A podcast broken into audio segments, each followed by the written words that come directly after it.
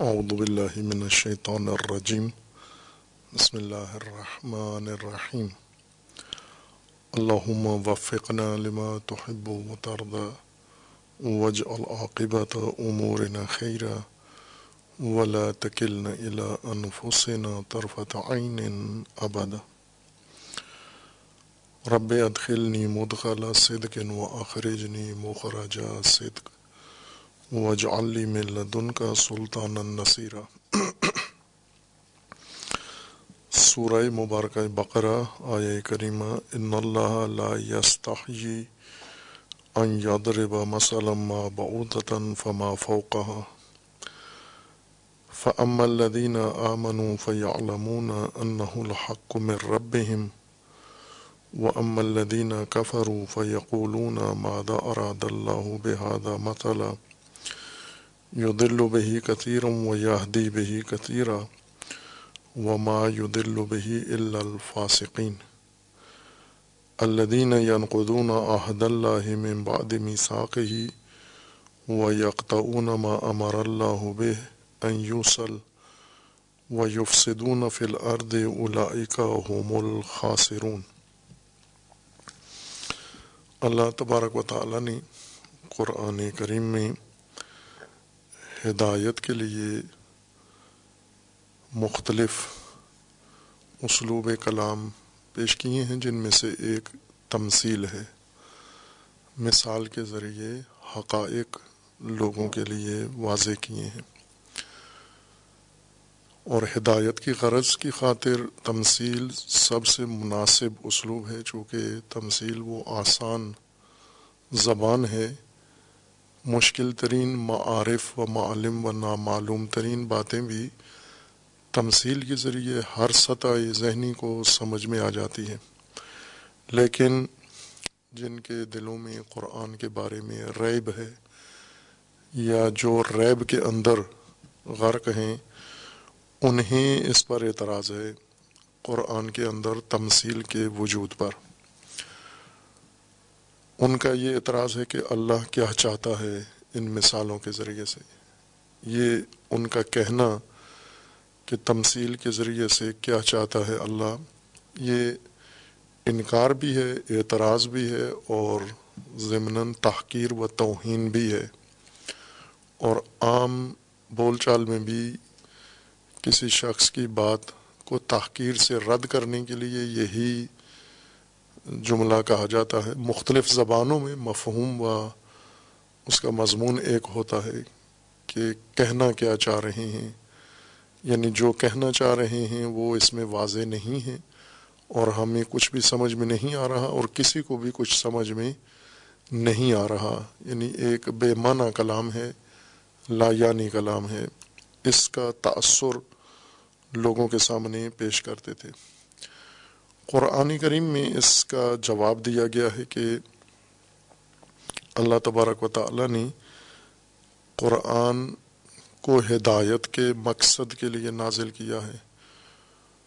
اور قرآن میں جو بھی اسلوب کار فرما ہے، جو بھی اختیار کیا گیا ہے طرز کلام اور طریقہ کلام، وہ سب ہدایت ہی کے لیے ہے۔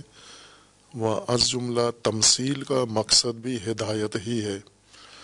لیکن یہاں پر ہدایت کے ساتھ ایک دوسرا ہدایت کا متضاد معنی بھی ذکر کیا ہے کہ تمثیل سے مراد بہت سارے لوگوں کو ہدایت کرنا ہے اور بہت سارے لوگوں کو گمراہ کرنا ہے۔ اب یہ جو قرآن کریم میں ہے کہ تمثیل سے مراد ہدایت لوگوں کو پیش کرنی ہے، یہ اصل قرآن کے ہدف کے ساتھ سازگار ہے، چونکہ قرآن ہدن للناس ہے اور قرآن نے اپنا تعارف ہی ہدایت، کتاب ہدایت کے طور پر کروایا ہے اور باقی ساری خصوصیات ہدایت کے لوازمات ہیں۔ یعنی یوں نہیں کہ قرآن ہدایت اور غیر ہدایت کئی مقاصد رکھتا ہے، بلکہ قرآن کا ایک مقصد ہے اور وہ ہدایت ہے۔ ہدایت کے لوازمات متعدد ہیں یعنی اس میں آگاہی بھی ہے ہدایت کے لیے لازمی اور اس کے لیے تنبیہ بھی ہے، اس کے لیے انظار بھی ہے، اس کے لیے ابشار بھی ہے اور آگاہی کے بھی مختلف موضوعات ہیں۔ مثلا اصل ہستی کے بارے میں آگاہی، خالق کائنات کے بارے میں آگاہی، زمین و آسمان کے بارے میں آگاہی اور ان کے اندر موجود دیگر حوادث کے بارے میں آگاہی، یہ سب ہدایت ہی کا حصہ ہے۔ یا خود ہدایت ہے، یا مقدمات ہدایت میں سے ہے یا لوازمات ہدایت میں سے ہیں۔ یہ امور۔ اس لیے ہدایت سے باہر کوئی چیز قرآن کریم میں اللہ تبارک و تعالیٰ نے ذکر نہیں فرمائی۔ لیکن جو مومنین ہیں، مسلمین ہیں، وہ زیادہ قرآن سے ہدایت، توقع نہیں رکھتے۔ ہدایت کے علاوہ باقی امور قرآن سے توقع رکھتے ہیں اور قرآن کی طرف رجوع بھی ہدایت کی خاطر کم کرتے ہیں، غیر ہدایتی مقاصد کے لیے زیادہ رجوع کرتے ہیں۔ جیسے ثواب ہے مثلا کہ ہم قرآن پڑھیں گے تو ہمیں ثواب ہوگا۔ ثواب کا عرفی معنی یعنی پاداش، اجر جو آخرت میں ملے گا۔ خوب ظاہر ہے قرآن پڑھنے سے اگر حور ملتی ہے، قرآن پڑھنے سے نہریں ملتی ہیں، کھانا ملتا ہے، مشروبات ملتے ہیں، جنت میں اچھا مقام ملتا ہے اور جنت کی نعمتیں ملتی ہیں، تو وہ تو ساری ہدایت کا حصہ نہیں ہے ہدایت سے باہر ہیں وہ ساری چیزیں۔ اگر ان اہداف کے لیے قرآن پڑھا جائے، قرآن خوانی کی جائے، قرآن پڑھایا جائے، تو ہدایت کے بغیر ہے۔ اصل مطلوب چیز قرآن سے ہدایت ہونا چاہیے اور قرآن کی ہدایت تک پہنچنے تک انسان یہ احساس نہ کرے کہ میں نے قرآن پڑھنے کا حق ادا کر دیا ہے یہ قرآن سمجھنے کا حق ادا کر دیا ہے جب تک نقطۂ ہدایت پر نہیں پہنچ جاتا۔ لیکن خصوصاً تمثیلات کے ذریعے سے قرآن کریم نے فرمایا ہے، اللہ تبارک و تعالیٰ نے معترزین اور منکرین کے اعتراض کے جواب میں کہ ان تمثیلات سے بھی مقصود ہدایت ہے اور ساتھ یہ بھی فرما دیا ہے کہ یہ ہدایت ان کے لیے جو ہدایت لیں گے، لیکن جو ہدایت کے لیے تیار نہیں ہیں، آمادہ نہیں ہیں انہیں اسی ہدایت کی کتاب سے گمراہی ملے گی۔ ان کی گمراہی کے لیے یہ تمثیلات قرآن کے اندر نازل ہوئی ہیں یا بیان کی گئی ہیں۔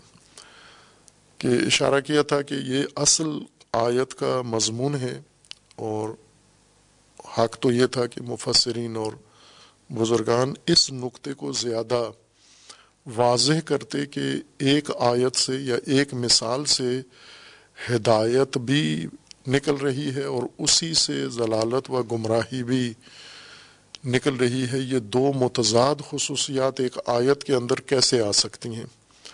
لیکن اس موضوع کو زیادہ زیادہ تو کیا بلکہ کم بھی نہیں چھیڑا گیا۔ اور دوسرا موضوع زیادہ توجہ کا مرکز بنا، جو ضمنی موضوع ہے اس آیت کا، اصلی موضوع نہیں ہے۔ اور یہ بیان کیا ہے کہ کیوں ایک آیت سے ہدایت بھی اور اسی سے ضلالت بھی نکلتی ہے؟ تو اس کا معنی یہ نہیں ہے کہ خود آیت دو قسم کے معانی اور دو قسم کے پیغام کی حامل ہے، اسی کے اندر گمراہی بھی ہے اور اسی آیت کے اندر ہدایت بھی ہے۔ اس کے اندر فقط ہدایت ہے۔ لیکن مخاطبین کی ظرفیت کے لحاظ سے اس آیت کی تاثیر مخاطبین کے اوپر ہدایت والی بھی ہو سکتی ہے اگر وہ ان خصوصیات کے حامل ہوں اور اگر مخاطبین قرآن اس خصوصیت ہدایت پذیری کے حامل نہ ہوں تو اس صورت میں اسی آیت سے انہیں گمراہی بھی ملے گی۔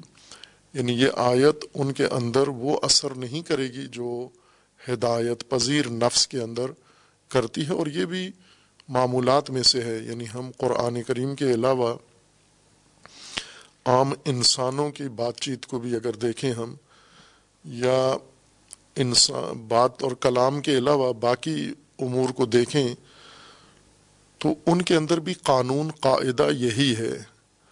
وہ قانون یہ ہے کہ جب آپ کوئی چیز پیش کرتے ہیں، خواہ وہ نوعیت اس کی کلام کی ہو اس کی نوعیت علم کی ہو، اس کی نوعیت ہدایت کی ہو، یا حتیٰ وہ سرے سے ان معنویات میں سے نہ ہو، بلکہ مادیات میں سے ہو۔ کوئی مادی چیز، ایک ہی مادی چیز، ایک ہی طرح کی آپ دو برتنوں میں ڈالتے ہیں۔ اور عموماً ہم جب ایک شے دو برتنوں میں ڈالتے ہیں تو ظروف کی خصوصیت کو نظر انداز کر دیتے ہیں کہ ظرف کس کیا خصوصیت رکھتا ہے۔ مثال دی تھی کہ اور یہ عملاً ہوتا بھی ہے۔ خالص پاک دودھ، صاف ستھرا دودھ ایک برتن میں ڈالیں تو وہ صاف ستھرا رہتا ہے، وہی دودھ دوسرے برتن میں ڈالیں۔ یہ دودھ پھٹ جاتا ہے، یہ دودھ فاسد ہو جاتا ہے، خراب ہو جاتا ہے، یہ دودھ۔ اور عموماً مثلا جیسے دودھ خریدتے ہیں لوگ گوالوں سے، یہ گوالا ہر دروازے پہ جا کے ان کی مقدار، مطلوبہ مقدار ان کو دے آتا ہے، وہ اپنے ظروف میں دودھ لے لیتے ہیں۔ ایک گھر کا دودھ پھٹ جاتا ہے، دوسرے کا خراب نہیں ہوتا۔ اور وہ یہ نہیں کہتے کہ ہمارا ظرف خراب تھا، بلکہ گوالے کو متہم کرتے ہیں کہ یہ کیسا دودھ تھا جو ہمیں دے کے گئے ہو، جو خراب نکلا ہے۔ خوب دلیل یہ ہے کہ یہ خرابی ظرف میں تھی۔ دلیل یہ کہ دوسرے گھر میں جو دودھ اسی میں سے دیا تھا، وہ خراب نہیں ہوا۔ بس یہ ظرف کی خصوصیت ہے۔ اور یہی معنویات کے اندر بھی ہے۔ جیسے علم ہے۔ علم ایک ہی علم، ایک ہی بات دو بندوں کو بتائی جائے، یا ایک پوری کلاس کو بتائی جائے، یا ایک طبقے کو، مجموعے کو ایک ہی علمی بات بتائی جائے، تو اس کی تاثیر یکساں نہیں ہوگی۔ وہ امور جن جن میں تاثیر کی شرائط میں سے یا تاثیر کے قوانین میں سے یہ ہے کہ جس شے نے اثر لینا ہے، تاثیر جس کے اندر انجام پانی ہے، اس کی خصوصیات بھی دخیل ہوتی ہیں۔ تاثیر کے اندر جیسے فائل اصطلاحی معنی میں کہتے ہیں فائل اور قابل۔ فائل ایک اثر چھوڑنے والا، دینے والا اور قابل اثر قبول کرنے والا، لینے والا، دریافت کرنے والا۔ تو اثر ہمیشہ یا مکمل طور پر فائل کے تابع نہیں ہوتا فائل کے اختیار میں نہیں ہوتا اثر، اس میں قابل کو بھی دخل ہوتا ہے۔ یعنی جتنی خصوصیات فائل کی دخیل ہیں علم کے لیے، اتنی ہی خصوصیات قابل کی بھی دخیل ہیں۔ اثر لینے کے لیے۔ لہٰذا ایک معلم، ایک ہی مطلب کئی شاگردوں کو بتاتا ہے، پڑھاتا ہے، یا ایک مبلغ، ایک مربی کئی افراد کو ایک نصیحت کرتا ہے واز کرتا ہے، کوئی رہنمائی کرتا ہے۔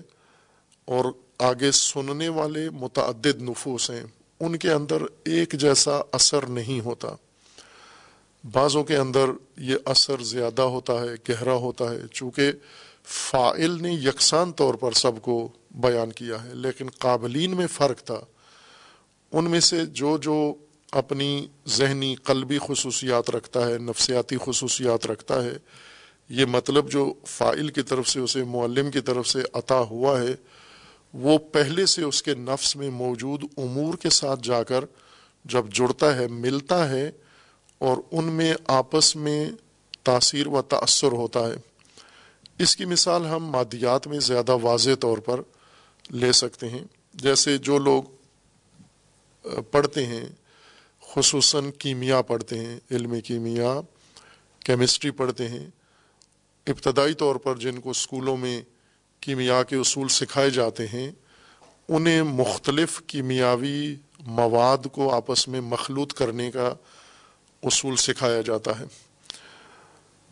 مختلف نوعیت کے کیمیائی مواد ہیں جو انسان روزمرہ زندگی میں ہمارے استعمال میں بھی آتے ہیں۔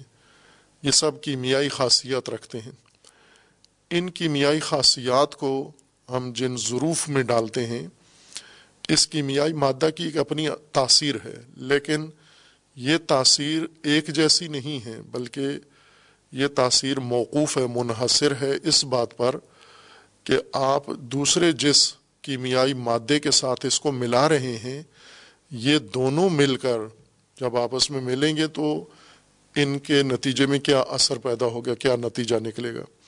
لہٰذا اگر دو ظرفوں کے اندر، دو یا تین ظروف کے اندر تجرباتی ظروف کے اندر مختلف قسم کا کیمیاوی مادہ رکھا جائے، مثلا عام معمول کی چیزیں ہی اگر رکھیں، مثلا ایک کے اندر اگر نمک رکھا جائے، دوسرے کے اندر کوئی اور مواد رکھا جائے، گندک رکھی جائے، تیسرے کے اندر کوئی اور کیمیاوی مادہ رکھا جائے، اور ان تینوں کے اندر ایک محلول ڈالا جائے، ایک ہی کیمیاوی مادہ ان تینوں کے اندر ڈالا جائے، نتیجہ ایک نہیں ہوگا، نتیجہ مختلف نکلے گا۔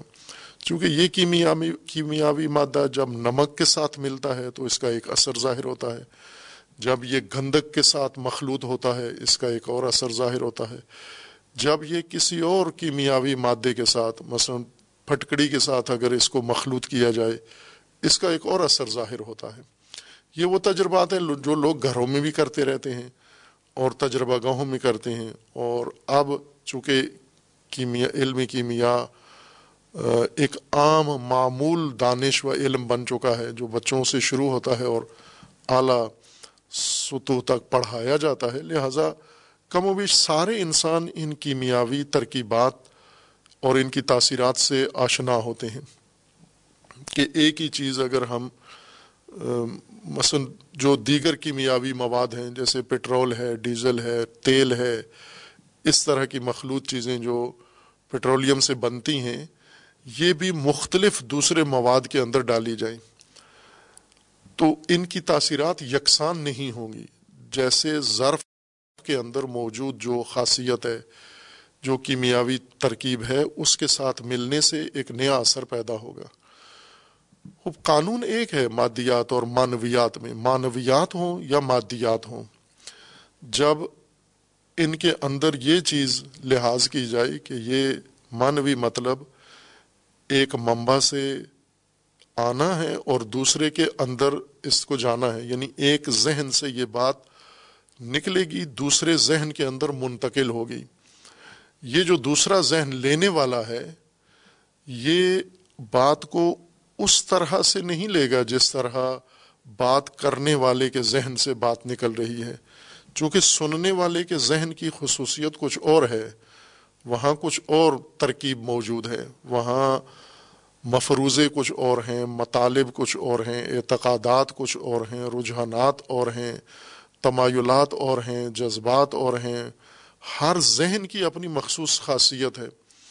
اور یہ بات جس ذہن میں جاتی ہے، اس ذہن کے موجودہ فضا کے ساتھ مل کر اپنی تاثیر چھوڑتی ہے یہ۔ بس یوں نہیں کہ آیت کے اندر متضاد تاثیر ہے، ہدایت بھی ہے اور ضلالت بھی ہے۔ بلکہ آیت کے اندر فقط ہدایت ہے۔ اور یہ ہدایت جب مومن قلب میں جاتی ہے، جو پہلے سے حقائق کو تسلیم کیے ہوئے ہے، اعتماد کیے ہوئے ہے، اطمینان کیے ہوئے ہے، اور اختیار کیا ہوا ہے، اور یقین رکھتا ہے، جب یہی ہدایت ضابطہ اس کے دل میں جاتا ہے، اس کے دل میں یہ مزید ایمان میں اضافہ ہوتا ہے قرآن کے مطابق۔ اور اس کی بصیرت میں اضافہ ہوتا ہے، اس کے ہدایت میں اضافہ ہوتا ہے۔ اور وہ یقین سے کہتا ہے کہ یہ حق ہے میرے پروردگار کی جانب سے۔ اور وہ تمام مثبت اثرات جو ہدایت دینے والے کی طرف سے ہیں، وہ سب اس کے اندر ظاہر ہو جاتی ہیں۔ البتہ جو مثبت یعنی مومنین بھی یکساں نہیں لیتے، یوں نہیں ہے کہ آیت کے اندر جتنی صلاحیت ہے ہدایت کی، یا جو معنی ہدایت کا ہے مومنین کے اندر بھی ایک جیسا اثر چھوڑتا ہے، چونکہ مومنین کے ایمان کے درجات ہیں، یقین کے درجات ہیں، ظرف ذہنی کے درجات ہیں، وسعت ذہنی میں فرق ہے۔ اب اس کے عملی مثالیں ہیں، جن چیزوں کی عملی مثالیں ہوتی ہیں، انہیں ہم اپنے اندر رجوع کر کے تصدیق کر سکتے ہیں کہ یہ کام کم کرتے ہیں۔ ہم اپنے مشاہدات کو عموماً ہم نظر انداز کر کے مصنوعات کو مستندات کے طور پر قبول کرتے ہیں ہم۔ یعنی اقوال بزرگوں کے، علماء کے یا کتابوں کے مطالب کو ترجیح دیتے ہیں اپنے مشاہدات پر۔ جبکہ اصولی بات یہ ہے کہ اپنے مشاہدات کو انسان پہلے ترجیح دے کہ میرا مشاہدہ تو یہ ہے، اور سنائی ہوئی، سنی ہوئی بات میں یا لکھی ہوئی بات میں یا نقل قول کے اندر بات کچھ اور ہے، تو انسان اپنے مشاہدے کو ترجیح دیتا ہے کہ میں تو دیکھنے میں ایسے مجھے لگ رہا ہے۔ مثلا ہمارا مشاہدہ ہے موسم کے بارے میں کہ موسم گرم ہے اور خبروں میں آ رہا ہے کہ موسم بہت ٹھنڈا ہے۔ خبریں سنتے ہیں ہم۔ تو یہاں ہماری جو نفسیاتی حالت ہے وہ خبریں سننے کو کہتے ہیں کہ آج وہ ٹھنڈک ہے، چونکہ خبروں میں آیا ہے۔ جبکہ مشاہدہ یہ ہے کہ آج گرمی ہے۔ اور یہ عموماً انسان تلقین پذیر ہوتا ہے۔ جب تلقین آتی ہے تو وہ ضعیف نفوذ میں زیادہ اثر کرتی ہے۔ لیکن اگر انسان کے اندر انسان کے اپنے مشاہدات کی طرف انسان کی توجہ زیادہ ہو تو پرکھتا رہتا ہے ان اقوال کو یا مصنوعات کو کہ ان کے اندر کتنی حقانیت ہے۔ میرا مشاہدہ تو اس کے برعکس گواہی دیتا ہے۔ جو سن رہا ہوں وہ کچھ اور ہے، جو دیکھ رہا ہوں وہ کچھ اور ہے۔ خوب، یہ ہمارا مشاہدہ ہے کہ ہم سب کا ہے اپنی نجی زندگی کا مشاہدہ ہے، سماجی زندگی کا مشاہدہ ہے کہ مومنین ایک جیسا ان کا یقین نہیں ہوتا، مومنین کی وسعت نظر ایک جیسی نہیں ہوتی، ظرف فہم ایک جیسا نہیں ہوتا۔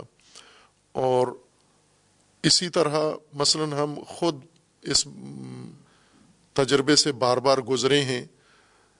مثلا ایک مطلب سننے والوں میں ہم بھی ہیں، دوسرے بھی ہیں۔ تو ہم نے دیکھا کہ یہی مطلب دوسروں کو بہتر سمجھ آیا، مجھے کم سمجھ میں آیا یا الٹ ہوا۔ مجھے زیادہ سمجھ میں آیا، بہتر سمجھ میں آیا، ساتھی کو ایسے سمجھ میں نہیں آیا۔ یہ ہر انسان کے بچپن سے لے کر بڑھاپے تک عمر کے تمام مراحل میں ایسے مشاہدات گزرتے ہیں کہ ایک ہی چیز دیکھنے سے، ایک ہی چیز سننے سے جو سمجھ آئی ہے، وہ یکساں نہیں ہوتی۔ ایک اس بات سے گہری بات سمجھا ہے، دقیق بات سمجھا ہے، عمیق بات سمجھا ہے، دوسرا اس سے سطحی بات سمجھا ہے۔ یہ اس وجہ سے نہیں ہے کہ جو بات کرنے والا ہے، اس نے یہ مختلف درجات، مختلف ذہنوں میں القاع کیے ہیں، ڈالے ہیں۔ اس نے ایک بات بیان کی ہے، لیکن آگے سننے والے اذہان مختلف خصوصیات رکھتے ہیں۔ اور اس بارے میں جو اقوال ہیں، احادیث ہیں، روایات ہیں، وہ زیادہ انسان کو رہنمائی کرتی ہیں۔ جیسے امیر المومنین علیہ السلاۃ وسلام سے منصوب یہ قول ہے کہ رسول اللہ مجھے صلی اللہ علیہ وآلہ وسلم ایک باب علم کا تعلیم فرماتے تھے اور اس سے میرے لیے ہزار باب کھل جاتے تھے۔ خوب، یہ ظرف کی خصوصیت ہے۔ ورنہ یہی معلم دوسرے لوگوں کو بھی ابواب علم تعلیم فرماتے تھے۔ دوسروں کو بھی ایک باب علم تعلیم فرماتے تھے، وہ ایک باب اس سے سمجھتے تھے۔ یا ممکن ہے ایک باب بھی پورا علم کا نہ سمجھتے ہوں، اپنی فہم اور اپنی ظرف کی خصوصیت کی بنیاد پر۔ لیکن امیر المومنین فرماتے ہیں کہ میرے لیے اس سے ہزار باب کھل جاتے تھے۔ تو یہ ظروف کی خصوصیت کو مد نظر رکھیں ہم، تو جو کلام واحد کی متضاد تاثیرات ہیں یہ کلام کے تاثیر نہیں ہے یہ قابل کی وجہ سے ہے کہ اس نے اس کلام سے کچھ اور مطلب سمجھا ہے۔ اور آج بھی ایسا ہی ہے۔ آج بھی ایک بات جیسے مثلا ہمارے ملک کے اندر دنیا بھر میں ہے، لیکن ہمارے یہاں ذرا زیادہ ہے یہ فضا۔ فرقہ وارانہ فضا ہے یعنی مسلقی فضا ہے اور تعصب کی فضا ہے۔ بہت تنگ نظری کی فضا ہے۔ ایسے میں کوئی بات، کسی بھی مسلک کا کوئی شخص کوئی بات کرے، تو یہ ایک ہی بات مختلف لوگ سنتے ہیں۔ جیسے میڈیا کا دور ہے اور اکثر مسالے کے اکابرین، بزرگان وہ اپنی باتیں میڈیا پہ لاتے ہیں اور پھر سب سنتے ہیں۔ اور جن صفحات پر یا جن چینلز کے اوپر وہ اپنی بات بیان کرتے ہیں، اس کے نیچے جو تبصرے ہوتے ہیں لوگوں کے، سننے والوں کے، وہ بتاتے ہیں، یہی قرآن کی گواہی وہ دیتے ہیں۔ مثلا اس کے نیچے جو سننے والے ہیں، بعض تحسین کر رہے ہوتے ہیں، واہ واہ کر رہے ہوتے ہیں، دعا دے رہے ہوتے ہیں، بعض نفرین کر رہے ہوتے ہیں، بعض اسی بات پہ مذمت کر رہے ہوتے ہیں، بعض سرزنش کر رہے ہوتے ہیں، فحاشی کر رہے ہوتے ہیں۔ خوب، ایک ہی بات نے یہ دو احساس کیسے ایجاد کیے ہیں؟ یہ ظرف کی خصوصیت ہے۔ اور یہ قرآن کریم نے ذکر کیا ہے، جو آیت پڑھی بھی ہے، کہ جب قرآن کی سورہ نازل ہوتی ہے، مومن کے اندر ایمان اضافہ ہوتا ہے اور دوسروں کے رجس میں اضافہ ہوتا ہے۔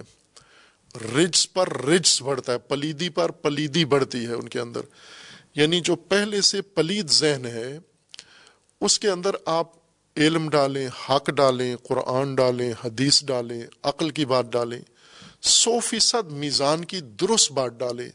لیکن چونکہ ظرف آلودہ ہے، آپ توقع رکھتے ہیں کہ میری بات کا اس پر بھی وہی اثر ہو، چونکہ بات درست ہے میری۔ عموماً معلمین، عموماً مبلغین، اور عموماً وہ طبقہ جو عوام سے جن کا سروکار ہوتا ہے یا تعلیم و تعلم سے ان کی توقع یہ ہوتی ہے چونکہ نفسیات سے زیادہ آگاہ نہیں ہوتے، فقط اپنے علم پر ان کو عبور ہے، لیکن نفس پر اور نفس کے احوال پر، نفس کی خصوصیات پر، نفس کے اطوار و احوال پر زیادہ انہیں عبور حاصل نہیں ہے کہ میں جن نفوس میں یہ بات ڈال رہا ہوں، ان نفوس کا اس میں کیا اثر ہوتا ہے۔ لہذا پاک ترین بات بھی اگر رج سے بھرے ہوئے ذہن میں ڈالی جائے، وہ پاک بات پاکی نہیں ایجاد کرتی وہاں پر۔ بلکہ وہ پاک بات جب جاتی ہے تو اس شخص کے اندر رجس کے اندر اثر کرتی ہے، اس کے رجس میں اضافہ ہوتا ہے، چونکہ نفس قبول کرتا ہے۔ نفس اگر یہ بے جان چیزیں ہوں، بے جان چیزوں کو بھی مثال دی ہے، چونکہ ان کی بھی خاصیات مختلف ہیں۔ جیسے کیمیاوی تاثیرات مختلف ہیں۔ ایک ہی کیمیائی مادہ آپ نمک پہ ڈالیں، پھٹکڑی پہ ڈالیں، گندک پہ ڈالیں، مختلف کیمیاوی ترکیب والی چیزوں میں ڈالیں، ہر ایک سے ایک الگ اثر ظاہر ہوگا۔ مختلف چیزوں میں ڈالیں، ان کے رنگت میں بھی فرق آ جائے گا۔ ادھر ڈالیں، رنگ کچھ اور بنا ہے، دوسرے میں ڈالیں، یہی چیز۔ مثلا پانی ڈالیں یا کوئی اور چیز ڈالیں تو اس میں کچھ اور اثر نکلے گا۔ اس میں خصوصیت جہاں پر یعنی دو چیزیں ہوں، ایک قابلیت اور فعلیت دونوں مل کر ایک اثر ایجاد کریں یا ایک اثر میں دونوں شامل ہوں، وہاں فائل زیادہ محور نہ بنے، بلکہ قابل کو بھی دیکھا جائے کہ اس کے اندر کیا خصوصیت موجود ہے۔ اس وجہ سے جو قرآن نے فرمایا کہ کفار پوچھتے ہیں یا منکرین پوچھتے ہیں جن کے دلوں میں ریب ہے مادہ اراد اللہ بحادہ مسئلہ اس مثال سے اللہ کیا چاہتا ہے؟ اللہ کا جواب ہے، اسے اللہ ہدایت چاہتا ہے کثیر لوگوں کی، اور اس سے گمراہی چاہتا ہے کثیر لوگوں کی۔ یو دل و بہی کثیرن و یہدی بہی کثیرہ بہت ساروں کو گمراہ کرتا ہے، ان مثالوں کے ذریعے بہت ساروں کو ہدایت دیتا ہے۔ خوب، اب ایک مطلب یہ کہ ایک ہی آیت، ایک ہی مثال سے دو باتیں کیسے ہوتی ہیں؟ خوب، یہ واضح کیا کہ یہ ظروف، قابلیت والے ظروف کی کے فرق کے ہے، نہ کہ تمثیل کا فرق ہے یا تمثیل کی تاثیر دو طرح کی ہوتی ہے۔ وہ ایک ہی ہے، وہ ہدایت کے لیے ہے۔ لیکن اس مطلب کو زیادہ کھولا نہیں گیا، جو زیادہ ضروری ہے یعنی ہدایت کے لیے، تربیتی عمل کے لیے، اس چیز کی وضاحت بہت ضروری ہے، معلمین کے لیے اور متعلمین کے لیے۔ لہٰذا یہ جو قرآن کریم میں رسول اللہ صلی اللہ علیہ وآلہ وسلم اور دیگر انبیاء کرام علیہ السلام کو اللہ تبارک و تعالیٰ نے فرمایا ہے کہ آپ نے لوگوں کو جا کر تعلیم بھی دینی ہے اور ان کا تزکیہ بھی کرنا ہے۔ یو ذکی ہم و یو المحم الکتاب والحکمہ۔ اور یہ دونوں الگ عمل ہیں، دو جدا عمل ہیں، تعلیم اور تزکیہ ہے۔ تزکیہ سے آمادگی پیدا ہوتی ہے تعلیم کے لیے۔ اگر تزکیہ کے بغیر تعلیم ہو، وہ تعلیم جس آلودہ نفس کے اندر جا رہی ہے، تو تعلیم کے مطابق نتیجہ نہیں نکلے گا، آلودگی کے مطابق نتیجہ نکلے گا۔ جیسے مثال دی کہ پاک صاف دودھ گندے برتن میں ڈالیں تو نتیجہ دودھ کے مطابق نہیں نکلے گا، نتیجہ برتن کے مطابق نکلے گا۔ کوئی اچھی چیز کسی گندی جگہ پر ڈالیں تو نتیجہ اچھی چیز کا نہیں نکلے گا، گندی چیز کا نکلے گا۔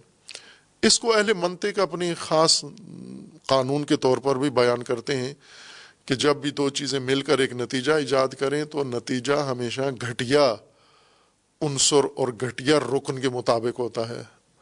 جو سب سے تاثیر میں پست ہو، نتیجہ اس کے تابع ہوتا ہے۔ خوب، اس بنیاد پر قرآن کا یہ فرمانا ہے کہ تمثیل قرآن سے ہدایت ہے کثیر لوگوں کو اور کثیر لوگوں کو گمراہی بھی اس سے ملے گی۔ لیکن یہ جو کثیر گمراہ ہوں گے، جو کثیر ہدایت پاتے ہیں، وہ تو قاعدے کے مطابق ہے۔ چونکہ قرآن کتاب ہدایت ہے، تمثیل کتاب ہدایت ہے، مقصد ہی ہدایت ہے، تو وہ مقصد اصل پورا ہو رہا ہے۔ لیکن گمراہی تو مقصد نہیں تھا، تو آیات کے ذریعے اور تمثیلات کے ذریعے یہ گمراہ کیوں کیے جا رہے ہیں؟ یہ آیات یا تمثیلات گمراہ نہیں کر رہی، وہ ضرور گمراہ ہیں۔ وہ آیات اور تمثیلات کے آنے سے جو ان کے اندر رد عمل پیدا ہوتا ہے، ان کی گمراہی میں اور رجس میں اضافہ ہوتا ہے۔ دوسرا نقطہ جو یہاں علماء کرام نے بیان کیا ہے وہ یہ کہ یہ گمراہی یعنی اگر اس طرح سے ہے مطلب کہ ایک ہی آیت کے نازل ہونے سے مومنین نے ہدایت پانی ہے اور دوسروں نے گمراہی حاصل کرنی ہے، تو اس سے مومنین کی طرف اور کافرین کی طرف نسبت دینی چاہیے تھی۔ یعنی جب تمثیل، جیسے اوپر کہا گیا ہے فعم الدین آ منو فیا علمون الحق مر رب جب مثال اللہ کی طرف سے آتی ہے، مچھر یا مچھر سے زیادہ کسی بڑھ کر حقیر چیز کی مومنین جانتے ہیں یا جان لیتے ہیں کہ یہ حق ہے اور اللہ کی جانب سے ہے۔ فعم الدین کا فروف یقول ماد اراد اللہ بحاد مطالعہ اور کفار کو جب یہی تمثیل ان کے سامنے پیش آتی ہے، وہ اعتراض اٹھاتے ہیں کہ اللہ اس سے کیا چاہتا ہے۔ تو جس طرح مومنین و کافرین دونوں کا متقابل کر کے بتایا ہے کہ ایک اعتراض اٹھاتا ہے اور ایک تصدیق کرتا ہے۔ یہاں پر بھی ہدایت و ضلالت بھی ان دو کی طرف منسوب ہونی چاہیے تھی۔ اس مقدمہ اور اس تمہید کے بعد۔ یعنی قرآن کریم کو یہ فرمانا چاہیے تھا کہ جب اللہ کی طرف سے تمثیل یا آیت نازل ہوتی ہے، تو اس سے مومنین گم، ہدایت لیتے ہیں اور کفار گمراہی اختیار کر لیتے ہیں۔ لیکن یہاں اللہ تبارک و تعالیٰ کی طرف منسوب کیا گیا ہے۔ یو دل و بہی کثیرن و یہ دی بہی کثیرہ اللہ اس تمثیل کے ذریعے، اس تمثیل کے ذریعے اللہ کثیر تعداد کو گمراہ کرتا ہے۔ اور اللہ اس تمثیل کے ذریعے کثیر تعداد کو ہدایت کرتا ہے۔ اور گمراہی کا ذکر پہلے کیا ہے، ہدایت کا بعد میں کیا ہے۔ خوب، جو بات اہم ہوتی ہے یا زیادہ مقصد مد نظر ہوتے اس کو ذکر میں پہلے ذکر کیا جاتا ہے۔ یعنی اس آیا چھبیس آیا نمبر چھبیس کے مطابق تمثیل کا مقصد زیادہ لوگوں کو گمراہ کرنا ہے اور یہ گمراہ بھی اللہ کرتا ہے ان کو۔ نہ کہ وہ خود گمراہ ہوتے ہیں۔ اللہ ان کو گمراہ کرتا ہے۔ البتہ دوسرے کثیر تعداد کو اللہ ہدایت بھی کرتا ہے۔ کثیر تعداد کو گمراہ کرتا ہے، کثیر تعداد کو ہدایت کرتا ہے۔ تو یہ تو اللہ نے خود اپنی طرف یوزل و بہی یوزلو کا فائل اللہ کی ذات ہے، یہدی کا فائل بھی اللہ کی ذات ہے۔ بے ہی یہ اشارہ ہے اسی تمثیل کی طرف، مثال کی طرف، جس کے بارے میں انہوں نے سوال اٹھایا تھا۔ کہ یہ کیوں نازل کی گئی یہ مثال؟ اور پھر یہ وہ موضوع ہے جس نے توجہ سب کی اپنی طرف کھینچ لی ہے، خصوصاً امام راضی کے بعد۔ فخر الدین راضی، جو ایک بڑے جید شخصیتیں علماء میں سے، جامع علوم جامع منقول و معقول و اپنے عصر کے تمام علوم پر کامل احاطہ رکھتے تھے اور اپنے خاص نظریات رکھتے تھے۔ پہلے بھی بیان کیا کہ ان کی خصوصیات میں سے ایک نقادی ہے، وہ اہل نقد تھے اور یونی کی جو بات سنی انہوں نے فوراً اس کو قبول کر لیا۔ جو بھی سنتے تھے، پہلے اس کو تنقیدی نگاہ سے دیکھتے تھے۔ دلیل کو پہ اوپر تنقید کرتے تھے، دلیل کے مقدمات پر تنقید کرتے تھے، دلیل کی ترکیب پر تنقید کرتے تھے۔ اگر کمزور سا بھی پہلو تنقید کا نکلتا تھا تو وہ ضرور کرتے تھے۔ تنقید گزرتے نہیں تھے۔ نقاد ذہن اسی طرح ہوتا ہے کہ ہر چیز کو جو اس کے اندر کوئی کمزوری ہے یا اس کے اندر خوبی ہے تو وہ نشاندہی کر کے جاتا ہے اس کی۔ اور یہ خصوصیت کم ہوتی ہے علماء میں۔ نقادی کو علماء عموماً پسند نہیں کرتے، بلکہ اس نقادی کے مقابلے میں جو خصوصیت ہے کہ آنکھیں بند کر کے قبول کر لینا۔ جس نے جو کہا ہے، بزرگ سمجھ کے، بڑا سمجھ کے، سابق سمجھ کے، مقدم سمجھ کے۔ چونکہ یہ پہلے والے ہیں، لہذا غلط تو نہیں کہیں گے۔ جیسے سلفیت کے اندر ہے۔ سلفیت جو بزرگ پرستی کہہ سکتے ہیں آپ، یا قدما پرستی، جو قدما نے کہا ہے وہ ٹھیک ہے۔ یعنی سلفیت کے نزدیک جتنی نسلیں بعد میں آ رہی ہیں، یہ زیادہ گمراہ نسلیں ہیں۔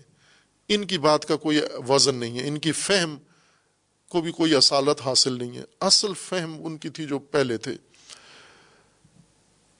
شیعہ میں بھی یہی چیز ہے، سلفیت ہے۔ قدماء کی بات متاثرین پر ترجیح رکھتی ہے، چونکہ قدماء ہیں۔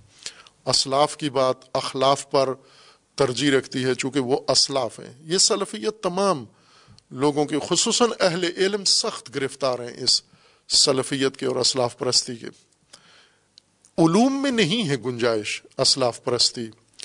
چونکہ علوم میں وقفہ آ جاتا ہے، علوم میں رکو جمود آ جاتا ہے۔ اگر اسلاف کے نظریات کو بنیاد قرار دیا جائے اخلاف ڈریں اور مرحوب ہو جائیں اسلاف کے سامنے، تحقیق ہی نہ کریں، ان کے جہد سے ہٹ کرنا حقائق کو دیکھیں، تو یہ چیزیں رک جائیں گی۔ جیسے سائنس میں اسلاف پرستی نہیں ہے، بلکہ سائنس میں، سائنس والوں کو پتہ ہے کہ قدماء کے اکثر اقوال، نظریات، تحقیقات ناقص تھیں۔ ہمیں کامل کرنی ہے۔ اسی لیے علوم نے، سائنس نے ترقی کی ہے۔ یعنی آج کی سائنس نے جو معجزے دکھائے ہیں حیرت ناک، اس کے بجائے جو دیگر علوم ہیں، خصوصاً علوم دین میں، ان کا آپس میں تقابل کریں۔ تو سائنس میں دس سال پہلے کی بات کو آج سند نہیں سمجھا جاتا۔ آج کی تحقیق پیش کرو۔ اس وقت کی مثلا طب میں، آج کی تحقیق علم طب میں مستند سمجھی جاتی ہے۔ اسی طرح سائنس کے دیگر شعبوں میں آج کی تحقیق کو سندیت حاصل ہے۔ لیکن دین میں جتنی پرانی بات ہوگی، اتنی ہی اس کو زیادہ سندیت حاصل ہے، چونکہ یہ پرانی بات ہے۔ جدید تحقیق کی کوئی اہمیت نہیں ہے۔ خوب ظاہر ہے کہ جب جدید تحقیق نہیں آنی چاہیے، بلکہ ایک مضموم کام سمجھا جاتا ہے۔ اگر نہ بھی زبان سے کہیں، تو بھی دلوں میں ہوتا ہے کہ یہ نہیں ہونا چاہیے تھا۔ وہ جو بزرگوں نے کہا ہے وہی کافی ہے۔ اب اہل سنت نے تو اس بزرگی کو اتنا اہمیت دی ہے کہ انہوں نے وہی اپنی فقہ کے اندر بھی بین لگا دیا ہے، پابندی لگا دی ہے کہ ان بزرگوں کے مقابلے میں دین میں کوئی تحقیق، اجتہاد نہیں کرے گا۔ اگر کرے گا تو وہ بدتی شمار کیا جائے گا۔ خوب، یہ انہوں نے اسی بنیاد پر کی ہے کہ وہ بزرگوں کے احترام کے سامنے محفوظ رکھیں اس کو۔ لیکن علامہ اقبال جیسے اور دیگر بزرگان وہ کہتے ہیں کہ یہ کام اشتباہ ہوا ہے یہ۔ اس سے بہت نقصان ہوا ہے۔ دین شناسی کا نقصان ہوا ہے۔ علوم اسلامی کا شدید نقصان ہوا ہے۔ خوب جدید ترین تحقیق ہر چیز میں ہو۔ قرآن میں جدید ترین تحقیق، حدیث میں جدید ترین تحقیق، عقائد میں جدید ترین تحقیق، ہر موضوع کے اوپر جدید ترین تحقیق کو سندیت حاصل ہونا چاہیے۔ اگر اس کے اندر وہ ضوابط موجود ہوں سندیت والے یعنی اتنی استحکام ہو اس رائے کے اندر، نہ کہ جدید ہونا ہی دلیل ہو، ٹھیک ہونے کا، نہ، اس کی دلیل مضبوط ہو، اس کا استدلال مضبوط ہو، اس کے شواہد مضبوط ہوں، تو جدید تحقیق کو ترجیح ہونی چاہیے۔ لیکن یہ نہیں ہے۔ علماء میں، دینی علماء میں یہ چیز سخت مضموم و قابل سرزنش ہے۔ اس وجہ سے جو انفرادی طور پر امام راضی کا مزاج و مسلک ہے، وہ زیادہ آگے نہ اہل سنت میں رائج ہوا، نہ شیعہ میں۔ لیکن شہید متحری اس کو پسند کرتے ہیں کہ اس نے بہت ساری برکات دی ہیں۔ نقادی نے دوسرے علماء کو ابھارا ہے کہ وہ ان علمی تحقیقات کی طرف جائیں۔ مثلا شہید متاری فرماتے ہیں کہ خواجہ توسی کی تمام علمی گہری تحقیقات امام راضی کی تشقیقات کا نتیجہ ہے۔ ملا صدرہ کی تحقیقات، امام راضی کی تشقیقات کا یا تنقیدات کا ثمرہ ہے یہ۔ خوب، یہ ایک شہید متحری کی اپنی دید ہے، چونکہ وہ خود نقاد تھے، لیکن تقیے کے اندر، اہل تقیہ تھے۔ وہ نقادی کرتے بھی تھے، تو بڑے پردوں کے اندر اور بڑے لفافوں کے اندر تنقید کرتے تھے۔ بعض اوقات کھل کے بھی کرتے تھے، لیکن بعض اوقات اس کو ایسا محفوظ کر کے کہ کسی کو ناپسند نہ گزرے، ناگوار نہ گزرے۔ باہر کیف امام راضی نے یہاں پر اس آیت کریمہ میں بڑے کھلے اعلان کے ساتھ، ببانگ دوہل اعلان کیا ہے کہ میں اس آیت کی تفسیر میں ایک باب کھول رہا ہوں، جبر و اختیار کا، جبر و تفویض کا، اور قرآن میں جہاں جہاں بھی یا میری تفسیر میں جہاں جہاں بھی اب اس کے بعد یہ موضوع آئے گا، اس کی بنیاد یہ یہ باب ہوگا جو میں یہاں اس آیا کے ضمن میں منعقد کر رہا ہوں۔ اور چونکہ ایک فلسفی ذہن ہے امام راضی کا، منظم ذہن ہے، بعض کو بڑی خوبصورت طریقے سے شروع کرتے ہیں۔ یعنی جس طرح اصطلاحی بات اگر میں کروں تو مبادی تصوری پہلے موضوع مشخص کرتے ہیں، مبادی تصوری معین کرتے ہیں، مبادی تصدیقی معین کرتے ہیں، مقدمات ذکر کرتے ہیں، مسئلہ مسئلہ کر کے باس آگے بڑھاتے ہیں۔ بہت ہی خوبصورت ریاضی ترتیب کے ساتھ باس کو آگے لے جاتے ہیں، پختگی کے ساتھ لے جاتے ہیں۔ ہر چند آخر میں نتیجہ وہ جو بھی نکلے، نتیجہ عموماً ان کی ابحاس کا شاید وہ نتیجے کو اتنا اہمیت بھی نہیں دیتے تھے، وہ اس طرز بحث کو زیادہ ترجیح دیتے تھے۔ اور ایک بڑی منطقی اور ریاضی اصول کے ساتھ باس آگے لے جاتے تھے۔ خوب، جب انہوں نے یہ باس کی یہاں پر آ کر کہ ہدایت و ضلالت اس آیت میں اللہ کی طرف منصوب ہے یو دل بے یعنی یوزل اللہ ہو اللہ گمراہ کرتا ہے لوگوں کو، اللہ ہدایت دیتا ہے۔ اس کو انہوں نے کہا کہ یہ سب سے مضبوط آیت ہے اور دلیل ہے اس بات پر کہ گمراہی بھی انسان کا فعل نہیں ہے، ہدایت بھی انسان کا فعل نہیں ہے۔ انسان کا ہدایت و گمراہی میں کوئی دخل نہیں ہے، یہ سب اللہ کا کام ہے اور یہ آیا ثبوت ہے اور پھر اس کے بعد بہت ساری آیات اور بھی انہوں نے اس میں بیان کی ہیں۔ ان کے مقابلے میں دیگر جو نظریات رکھنے والے ہیں، خصوصاً معتزلہ، مفوضہ اور ان کے امام ہیں زمخشری، علامہ زمخشری صاحب کشاف، وہ بالکل نقطۂ مقابل ہیں امام راضی کے اور وہ بھی اتنے ہی مضبوط عالم ہیں، وہ بھی اسی طرح کی جیت شخصیت ہیں، پختہ عالم ہیں زمخشری یعنی تمام مذاہب و مسالک میں زمخشری کا نہایت احترام ہے۔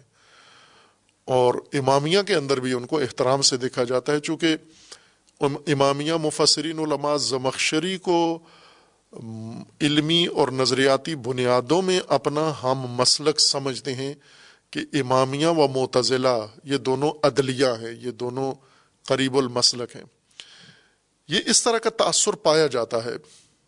جیسے یہاں پاکستان میں ایک تأثر پایا جاتا ہے کہ بریلوی عقائد کے لحاظ سے شیعوں کے زیادہ قریب ہیں اور دیوبندی عقیدت کے لحاظ سے شیعہ سے زیادہ دور ہیں۔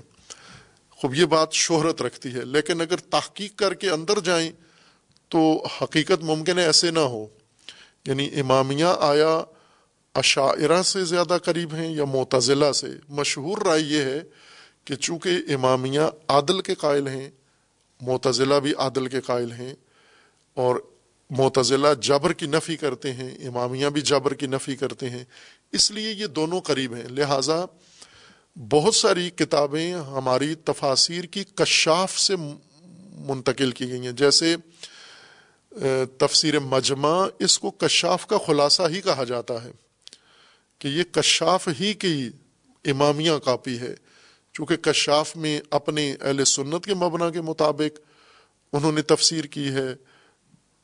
اور مجموع البیان میں امامیہ تفسیر کے مطابق کیا یا شیخ توسی مرحوم رحمۃ اللہ کی کتاب، اسے بھی کہا جاتا ہے کہ وہ بھی کشاف ہی سے متاثر ہے۔ باہر کہ یہ دو بڑے فن خان عالم، دو متضاد مسالک کے پیشوا ہیں۔ اس میں خوب انہوں نے بھی بڑھ چڑھ کر حصہ لیا اور پھر ان کے مسلک کے پیروکاروں نے اور امامیہ جب آئے تفسیر کی طرف تو امامیہ نے بھی یہاں آ کر امام راضی نے جو باب کھولا ہے، اس کے اندر داخل ہوئے ہیں اور اس آیا کے متعلق اسی موضوع پر بحث کی ہے کہ ہدایت و ضلالت و دیگر تمام امور، ہدایت و ضلالت کے علاوہ جو انسان انجام دیتا ہے یا انسان کے ساتھ جو کچھ ہوتا ہے، یہ انسان کے افعال ہیں یا اللہ کے افعال ہیں؟ اصل موضوع ضلالت و ہدایت سے شروع ہوا ہے۔ خوب امام راضی تو دو ٹوک موقف کے ساتھ کہ یہ جب آیت میں سری کہہ دیا گیا ہے کہ یو دل و بہی کثیرن و یادی بہی کثیرہ تو یہ ثابت ہے کہ اللہ ہی کرتا ہے یہ سب کچھ۔ معتزلہ کہتے ہیں، نہ، انسان کی ہدایت و گمراہی سے اللہ کا تعلق نہیں، یہ انسان کا اپنا کام ہے۔ امامیہ بھی اس میں داخل ہوئے ہیں اور بعض امامیہ مفسرین نے بہت خوبصورت باس کی ہے۔ از جملہ مرحوم علامہ تبا تبائی رحمۃ اللہ علیہ کہ جنہوں نے تفسیر المیزان میں کچھ آیات میں بہت عالیشان علمی باسیں کی ہیں جو خود مستقل ایک کتاب کی حیثیت رکھتی ہیں اور بہت عظیم منبع کی حیثیت رکھتی ہیں۔ از جملہ اس آیا کے ذیل میں۔ اور پھر باس اس میں آگے یہ ہے کہ اللہ نے فرمایا تو ہے کہ زدل و بہی کثیرن و یادی بہی کثیرہ اب یہ تو نہیں کہہ سکتے کہ نہیں، اللہ نہیں کرتا گمراہ۔ جب اللہ کا خود فرمانا ہے کہ کرتا ہے اللہ گمراہ یو دل و بہی کثیرن و یادی بہی کثیرہ تو آپ کیسے کہہ سکتے ہیں کہ نہیں کرتا؟ اگر کرتا ہے تو اس کو پھر کس طرح ہم جبر سے بچائیں کہ انسان ذمہ دار نہیں ہے، بلکہ اللہ نے انسانوں کو ہدایت کرنی ہے یا گمراہ کرنا ہے۔ اس کو پھر مختلف جوابات ہیں کہ عرض کیا تھا، چونکہ مفصل تفاصیر میں موجود ہیں، وہاں رجوع کیا جائے، ہم، ہمارا جو یہاں ارادہ ہے، وہ یہ نہیں ہے کہ ہم نقل اقوال زیادہ کریں تفسیر کے اندر، بلکہ جو اصل مطلب قرآن کریم میں آیا کریمہ میں نمایاں ہے، ظاہر ہے، ہم اسی کی حد تک اکتفا کریں گے۔ باقی تفصیلات کے لیے، چونکہ کتابیں الحمد للہ ہر مسلک کے علماء کی سرشار ہیں تحقیقات و علوم سے، وہاں رجوع کیا جائے۔ جواب یہ دیا گیا کہ یعنی یہ قبول کر لیا گیا کہ ہدایت بھی اللہ ہی کرتا ہے، دلالت بھی اللہ ہی دیتا ہے۔ لیکن اب اس کی توجہ کیا کریں کہ جبر لازم نہ ہے امام راضی کو تو کوئی مشکل نہیں ہے۔ انہوں نے اپنی مشکل حل کر لی کہ یہ اللہ کا ہی کام ہے۔ انسان کا اس میں کوئی دخل نہیں ہے۔ جتنے گمراہ ہیں اللہ نے کیے ہیں، جتنے ہدایت یافتہ ہیں اللہ نے کیے ہیں۔ نہ ہدایت یافتہ والوں نے خود ہدایت لی ہے، نہ گمراہوں نے خود گمراہی اختیار کی ہے۔ یہ سب جابر ہے۔ لیکن جو قائل ہے کہ نہ، یہ نہیں، انسان خود مؤثر ہے، اس میں ذمہ دار ہے۔ تو اس آیت کو کیسے پھر ٹھیک کریں ہم کہ اللہ گمراہ کرتا ہے اور اللہ ہدایت کرتا ہے؟ وہ باب جو کلامی انہوں نے کھولا ہے، اس طرف اب چونکہ موجود ہے کتابوں میں، اسے پڑھا جا سکتا ہے۔ جو بنیاد پہلے ہم نے اشارہ کیا تھا اسی بات سے تفسیر کے اندر اور دیگر ابحاس میں کہ یہ سارے مسائل پیدا ہوتے ہیں چاند ابواب میں ابہام کی وجہ سے۔ جن کی طرف پہلے اشارہ ہوا ہے، جیسے الوحیت اللہ تبارک و تعالیٰ کی آلحیت میں ابہام ہو، ابدیت کے معنی میں ابہام ہو، زیادہ واضح روشن نہ کریں گے معنی۔ تو ہر مبہم چیز کے اوپر جو بنیاد بنتی ہے وہ مبہم تر ہوتی جاتی ہے۔ یعنی سست بنیاد پر جو عمارت کھڑی ہوتی ہے، عمارت بنیاد سے بھی زیادہ سست ہوتی جاتی ہے۔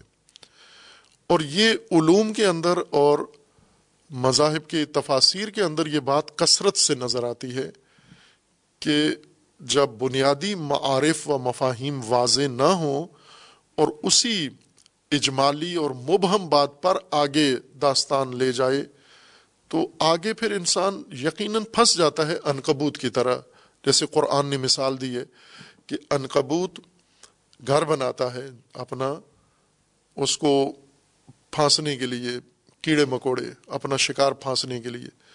لیکن آخر میں خود اس کے اندر گرفتار ہو جاتا ہے، اپنے ہی گھر کے اندر، انہی تاروں میں جن کو خود پیچیدہ اس نے بنائی تھی، خود ان کے اندر گرفتار ہو جاتا ہے، پھنس جاتا ہے اس کے اندر۔ یا دوسری مثال ہے ریشم کا کیڑا، جس کی زیادہ واضح مثال ہے۔ زیادہ لوگوں نے نہیں دیکھا ہوا۔ مکڑی کو انکبوت کو سب نے دیکھا ہوا ہے۔ ریشم کا کیڑا یہ اپنے وجود سے، اپنے جسم سے ریشمی تار نکالتا ہے۔ اور اس ریشمی تار کو پھر اپنے گرد لپیٹتا رہتا ہے۔ اس کو بناتا ہے، اس کو گچھا بناتا ہے اس کا۔ اور پوری ریشم کی تار ساری لپیٹ کے اس کے اندر مکمل طور پر بند ہو جاتا ہے اور اندر ہی ختم ہو جاتا ہے وہاں پر۔ یا اپنی حیت ہی تبدیل کر دیتا ہے، وہ کسی پروانے میں تبدیل ہو جاتا ہے۔ ہوتا کیڑا ہے، بہت قیمتی کیڑا ہے، ریشم تولید کرتا ہے۔ اپنے قیمتی ترین تار میں خود ہی گرفتار ہو جاتا ہے۔ اور اس گرفتاری کے اندر پھر اپنی نوعیت، اپنی ماہیت بھی بدل دیتا ہے۔ یعنی ریشم کا کیڑے کے بجائے کوئی حشرہ بن کے نکلتا ہے، اگر وقت کے اوپر نکل آئے وہاں سے، ورنہ اندر ہی مر جاتا ہے وہ۔ خوب، یہ انسانوں کے ساتھ بھی یہ ہوتا ہے کہ بعض اوقات انسان ایسی کوئی فکری بنیاد بناتا ہے، نظریہ بناتا ہے جو واضح نہیں ہے۔ پھر اس کے اوپر آگے بناتا جاتا ہے، بناتا جاتا ہے اور آخر میں خود ہی اس میں پھنس جاتا ہے، گرفتار ہو جاتا ہے اور نکل نہیں پاتا۔ نہج البلاغا میں امیر المومنین علیہ السلام نے ایک خطبے کے اندر یہی مثال دی ہے کہ رج القمش جہلن وہ شخص جو جہالت بٹورتا ہے اور پھر اس جہالت کے اندر من گڑھ دلیلیں اکٹھی کر کر کے آخر میں خود ہی اس کے اندر گرفتار ہو جاتا ہے۔ اپنی ہی باتوں کے تضاد کا شکار ہو جاتا ہے۔ پہلے جو چیزیں واضح ہوں تو پھر یہ سوالات اٹھتے ہی نہیں ہیں۔ اگر وہ چیزیں واضح ہوں، وہ یہ کہ اللہ تبارک و تعالی یعنی جیسے عرض کیا کہ ابہام توحید میں رہ جائے، اللہ تبارک و تعالیٰ کی الوحیت میں رہ جائے، ربوبیت میں ابہام رہ جائے، پھر آگے ابہام ہی ابہام ہے۔ پھر کہیں بھی انسان یہ دعویٰ نہیں کر سکتا کہ یہ بات میرے لیے واضح ہے، روشن ہے کیونکہ جب بنیاد ہی واضح نہیں ہے۔ توحید میں جو نقطہ ہے، مثلا ہم توحید کے متعلق پڑھیں، مطالعہ کریں، اہل علم کا یا مومنین کا، عوام کا، توحید کے متعلق غور کریں، فکر کریں کس طرح سے توحید پر اعتقاد ہے یا توحید پر ایمان ہے۔ آخر کار تأثر یہ مل رہا ہوتا ہے کہ اللہ تبارک و تعالی ایک مخلوق ہی کے مشابے ہم فرض کرتے ہیں۔ مخلوق سے اصل جو تصور لیتے ہیں وہ مخلوق کا لیتے ہیں، مخلوق میں سے بھی انسان کو۔ پھر پھر اس انسان یعنی اس تصور کی طاقت بڑھاتے ہیں۔ بنیاد مخلوق والی لیتے ہیں۔ پھر اس مخلوق کو ہم کوشش کرتے ہیں کہ مخلوق کی صفات سے منزہ کریں۔ اور پھر الفاظ میں یا مفاہیم میں شروع کر دیتے ہیں منزہ کرنا۔ لیکن وہ جو بنیادی تصور ہے وہ مخلوق والا ہی رہتا ہے آخر تک۔ جیسا حضرت امام باقر علیہ السلاۃ وسلام کا فرمانا ہے کہ جو بھی تم اللہ تبارک و تعالیٰ کے بارے میں ذہن میں تصور قائم کرتے ہو، یہ تمہاری اپنی مخلوق ہے، یہ تصور تمہارے اپنے ذہن کے کا بنایا ہوا ایک تصور ہے۔ یہ تمہارا رب نہیں ہے جو تمہارے ذہن میں مفہوم ہے۔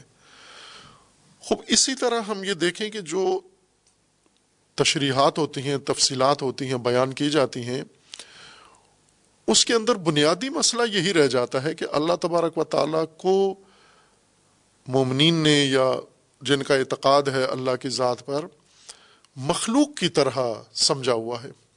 لیکن یہ بات پھر انہوں نے توجہ کے ساتھ کی ہے کہ ایک بنیادی جو تصور ہے وہ مخلوق والا بنایا ہے، لیکن مخلوق کی صفات سے منزہ کیا ہے کہ مخلوق والی صفات نہیں ہونی چاہیے۔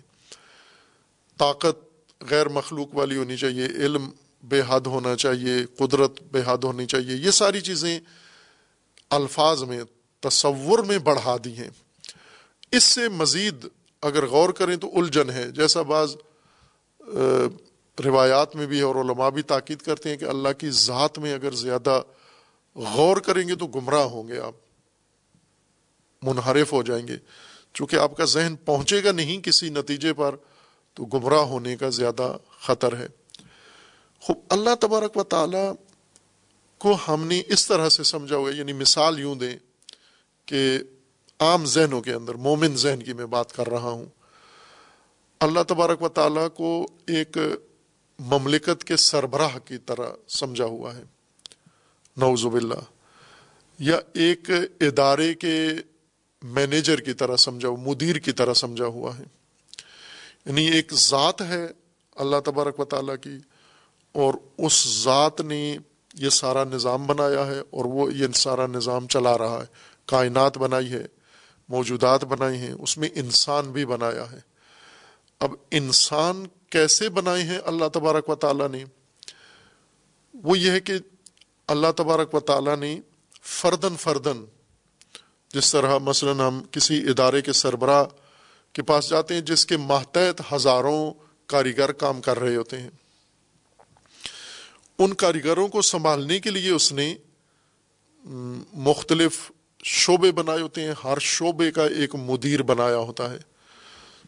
اور تمام کاریگروں کا ڈیٹا تمام کاریگروں کی معلومات اس فائل کے اندر موجود ہوتی ہیں اور وہ ترتیب کے ساتھ اس مدیر کے سامنے آتی ہیں۔ وہی پہلے ان کو رکھتا ہے، وہی ان کی ڈیوٹی لگاتا ہے، پھر ان کی ذمہ داریاں لگاتا ہے، پھر ان کے کام کی نظارت کرتا ہے، پھر ان کے کام کی صورت میں ان کو تنخواہ بھی دیتا ہے، کام نہ کرنے کی صورت میں ان کو جرمانہ بھی کرتا ہے یا نکال بھی دیتا ہے۔ یہ ایک کام ہے جو ہم روز مرہ دیکھتے ہیں، ہمارے ارد گرد ہو رہا ہے، ہم خود بھی اس کا ایک حصہ ہیں۔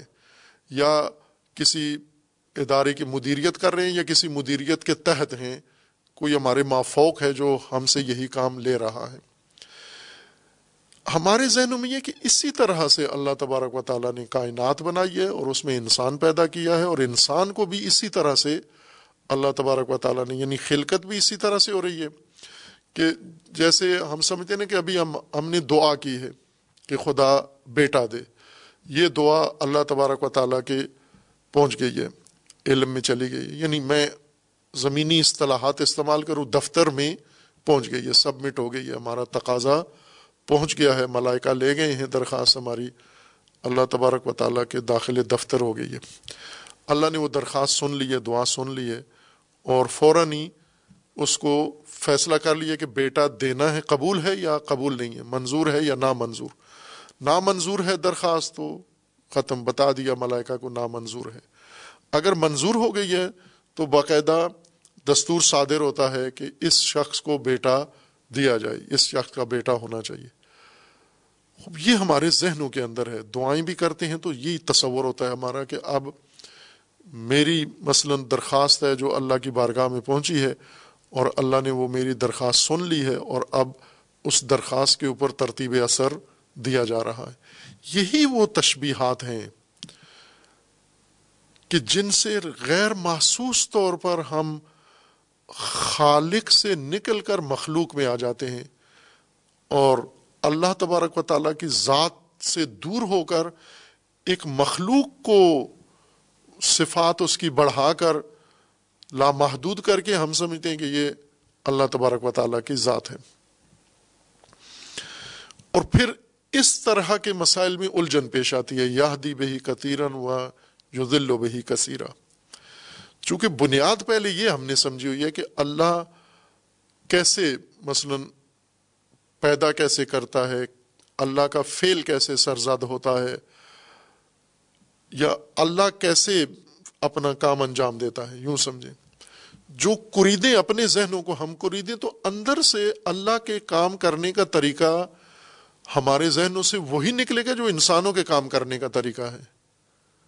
صرف فرق کیا ہوگا کہ اللہ کی طاقت زیادہ ہے انسانوں سے، اللہ کا علم زیادہ ہے انسانوں سے، اللہ کی قدرت زیادہ ہے انسانوں سے، اللہ کا احاطہ زیادہ ہے انسانوں سے۔ یہ خصوصیات ہم بڑھا دیتے ہیں۔ لیکن جو بنیادی چیز ہے وہ وہی مخلوق والی ہی، طریقہ کار مخلوق والا انداز، مخلوق والا فعل، مخلوق والا فعلیت مخلوق والی، وہ ساری چیزیں مخلوق والی ہم نظر میں رکھتے ہیں۔ یعنی یوں کہیں گے آج کل ایک اصطلاح ہے، کمپیوٹر کے اندر ایک معمولی کمپیوٹر ہوتے ہیں، گھروں میں استعمال ہونے والے۔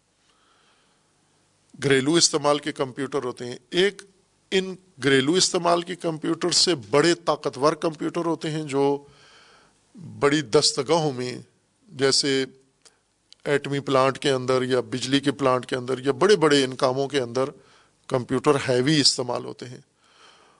اور ایک سپر کمپیوٹر ہے۔ سپر کمپیوٹر یعنی تمام موجود اس وقت کے کمپیوٹر سے زیادہ طاقتور۔ یعنی اگر ایک کمپیوٹر ایک کام ایک سیکنڈ میں کرتا ہے، تو وہ سپر کمپیوٹر اس سیکنڈ کے ہزارویں حصے میں یہ کام کرتا ہے۔ یا مثلا ایک کمپیوٹر پر آپ اتنی چیزیں ڈال سکتے ہیں، سپر کمپیوٹر پر اس سے خربوں زیادہ چیزیں ڈال سکتے ہیں۔ تو سپر کمپیوٹر کا مطلب یہ نہیں ہوتا کہ وہ اب کمپیوٹر نہیں ہے ہے کمپیوٹر ہی ہے، لیکن سپر ہے۔ یعنی اس گھریلو کمپیوٹر سے یا صنعتی کمپیوٹر سے زیادہ طاقتور ہے، اس کی طاقت ان سب سے زیادہ ہے۔ اس طرح اگر ہم مخلوق میں یہ لحاظ کریں یعنی سپر مخلوق، ہم جو اللہ کہتے ہیں، اللہ تبارک و تعالی جو ہمارے ذہنوں کے اندر تصور بٹھایا گیا ہے، وہ یہی ہے، سپر مخلوق کو در حقیقت ہم اللہ کہتے ہیں۔ اور یہ تو خود ایک شرک ہے، یہ یہ خود توحید سے دوری ہے۔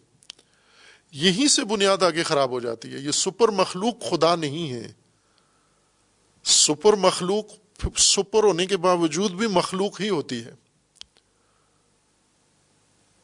مخلوق جب تک ہے یا اس کے طور طریقہ، اس کے کام کرنے کا طریقہ مخلوق والا ہے تو وہ مخلوق ہے۔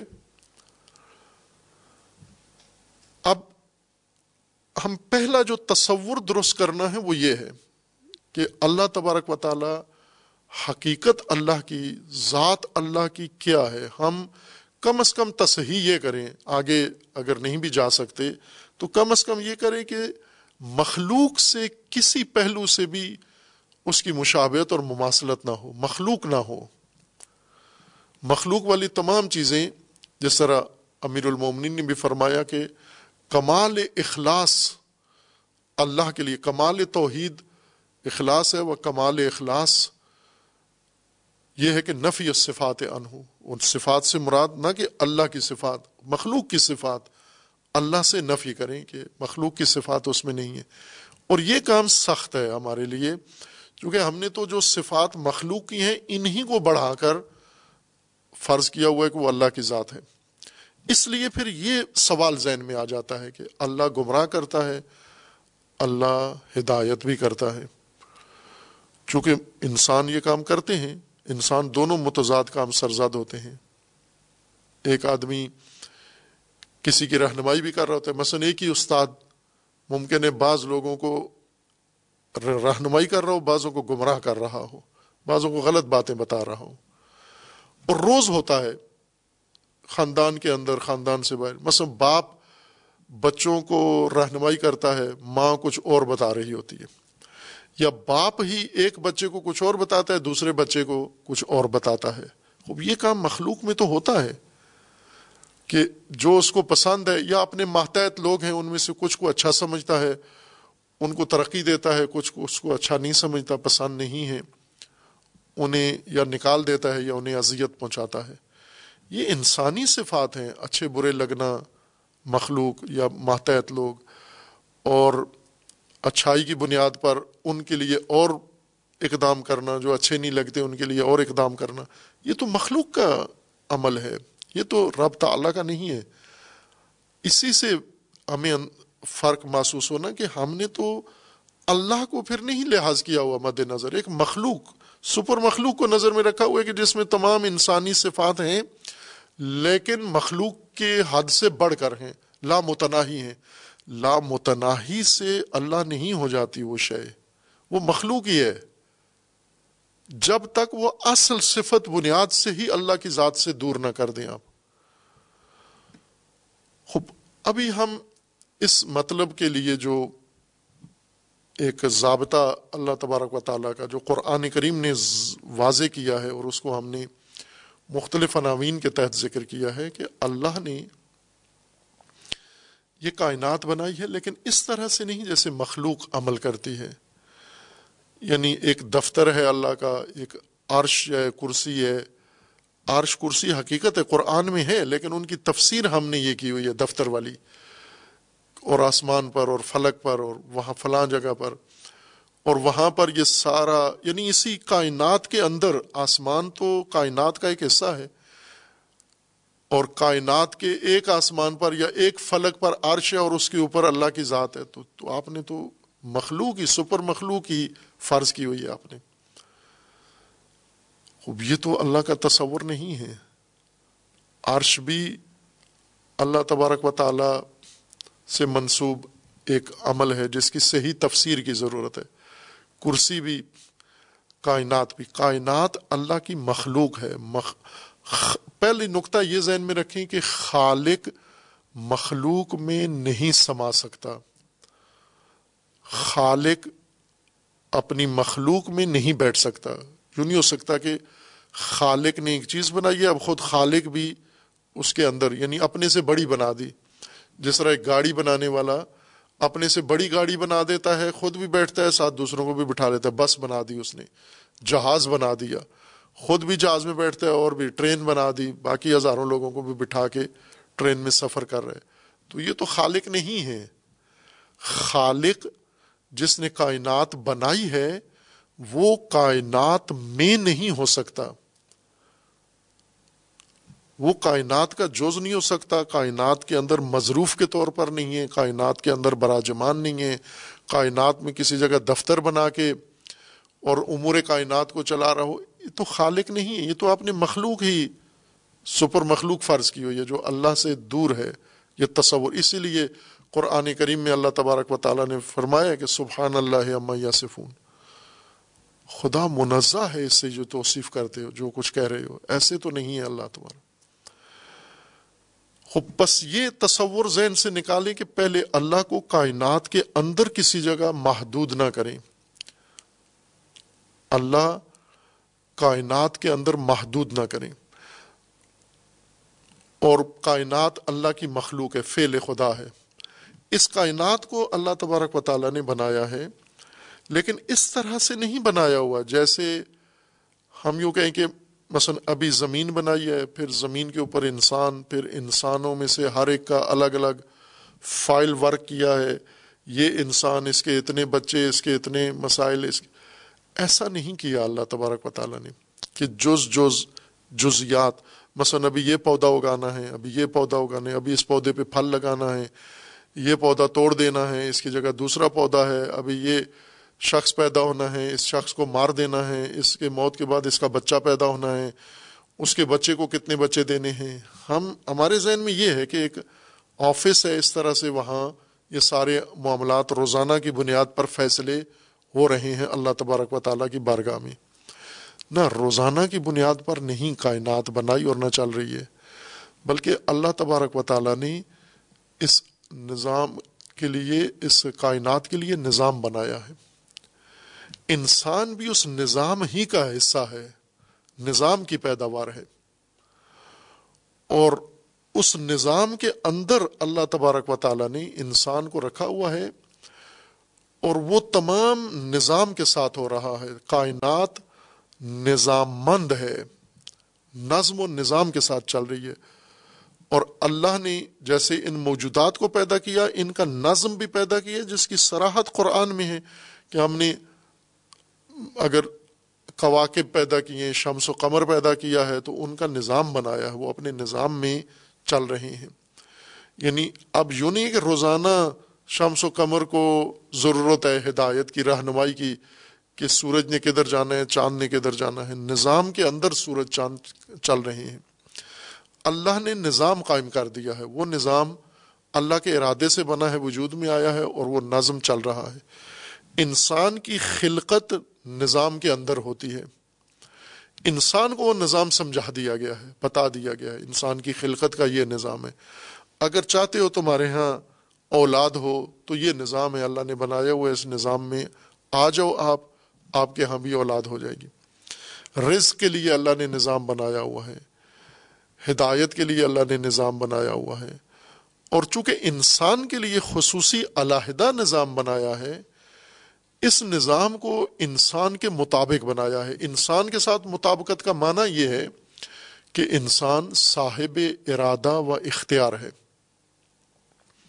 صاحب ارادہ و اختیار کو کسی جگہ بھی اس کے لیے ایسا راستہ یا نظام یا قانون نہیں بنانا کہ اس کے اختیار کی نفی ہو جائے۔ یعنی انسان کے سامنے ایک ایسا راستہ رکھنا کہ صرف یہی ادھر ہی جا سکتا ہے، اس کے متبادل نہیں کر سکتا یا اس کو ترک نہیں کر سکتا، یہ انسان کے اختیار کی نفی ہے۔ اور اللہ تبارک و تعالیٰ نے چونکہ انسان کو اختیار دیا ہے، اس اختیار کے احترام میں، انسان کے اختیار کے لحاظ میں، اب جو بھی انسان کے لیے بنے گا، وہ انسان کے اختیار کے ساتھ مطابقت رکھتا ہوگا۔ کبھی بھی واحد راستہ یک طرفہ راستہ، منحصر راستہ نہیں ہوگا۔ جو بھی ہوگا، ہمیشہ دو طرفہ ہوگا یا چند طرفہ ہوگا انسان کے اختیار کی خاطر۔ برخلاف انسان کے علاوہ دیگر موجودات کے لیے کئی آپشن نہیں ہیں، کئی راستے نہیں ہیں، کیوں کہ اختیار نہیں ہے، انہوں نے اختیار نہیں کرنا۔ اللہ نے اختیار کر کے، ارادہ کر کے ان کے لیے معین کر دینا ہے اور اللہ کے معین کردہ نظام پر انہوں نے چلنا ہے۔ لیکن انسان کے لیے جو اللہ نے نظام بنایا ہے، اس میں انسان کو با اختیار و با ارادہ بنایا ہے۔ با ارادہ و با اختیار ہونے کا مطلب یہ ہے کہ اس کے سامنے ہمیشہ مختلف راستے ہونے چاہیے۔ وہ مختلف راستے متضاد بھی ہو سکتے ہیں، متناقض بھی ہو سکتے ہیں اور وہ متخالف بھی ہو سکتے ہیں۔ لیکن ہوں گے حتمن ایک سے زیادہ۔ اب یہ انسان کے ماحول کے اوپر انحصار کرتا ہے کہ جس ماحول میں ہے انسان، وہاں مثلا ایک انسان کے لیے دس راستے ہیں، ایک کے لیے ممکن ہے دو ہوں۔ لیکن ایسا کوئی انسان نہیں ہوگا جس کے لیے صرف ایک ہی راستہ ہو۔ انسان اللہ نے ایک ہی راستہ رکھا ہو کہ تو نے فقط ادھر جانا ہے۔